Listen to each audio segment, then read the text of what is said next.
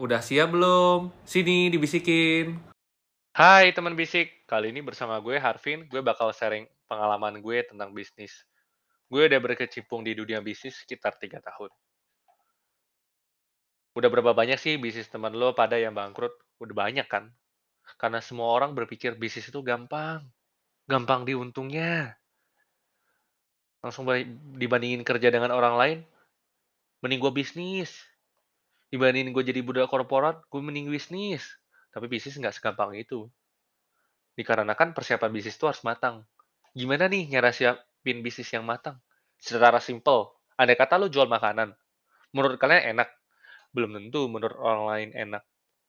Kalian udah kasih teman-teman kalian atau orang lain untuk cobain belum makanan ini enak apa enggak? Karena lidah lo sama lidah temen lo belum tentu sama. Lidah lo sama lidah customer belum tentu sama.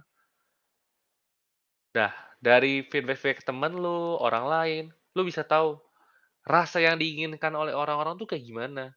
Minimal makanan lo tuh 9-80%, 90 atau 80% tuh cocok dengan lidah mereka. Kalau nggak cocok, gimana cara makanan lo laku di pasaran? Nah, untuk contoh yang lain, misalnya minuman nih. Minuman lo, lo foto pakai iPhone sendiri, pakai HP sendiri, jelek nih hasilnya. Dan itu lo upload ke sosial media. Orang lain lihat, customer lihat. Wah, kok minumannya nggak menarik ya? Dibandingin kompetitor-kompetitor lu, foto kompetitor lu bagus banget. Ya kalau misalnya lu nggak bisa foto, lu cari fotografer yang bisa foto. Kan dari foto itu sangat attract customer buat beli. Kelihatan, wah ini makanannya kayak enak ya, minumannya kelihatannya enak ya.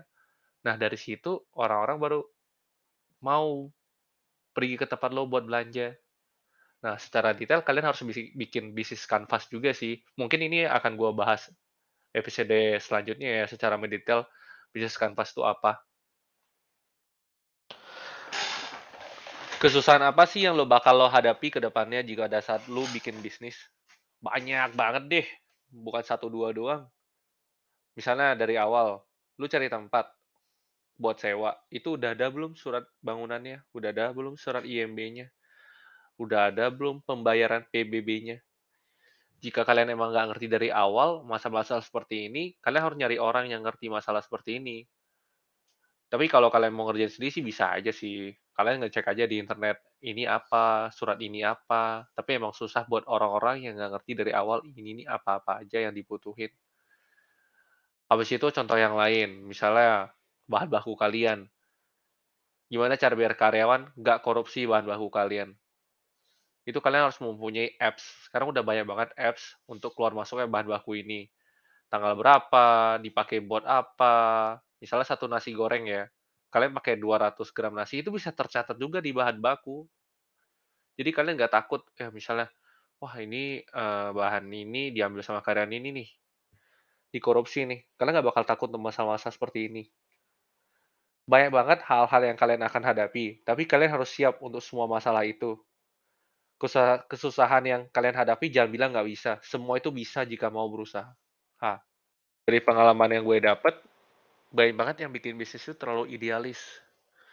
Misalnya nasi goreng. Sekarang semua pakai nasi goreng pakai tomat.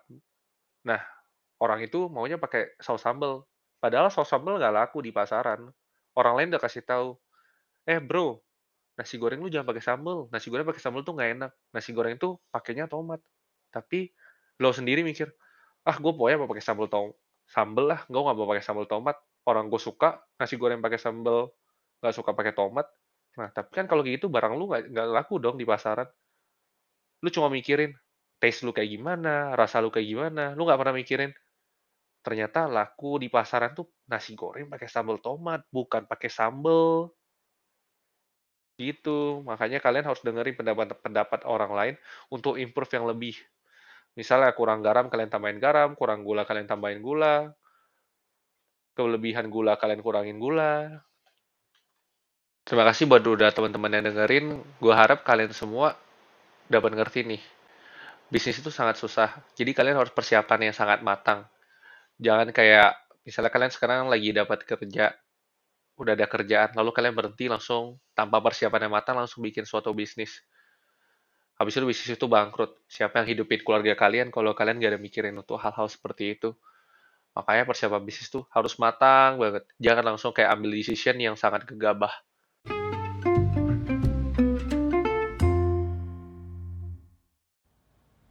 Thank you for listening. Jangan lupa bisikin yang lain ya.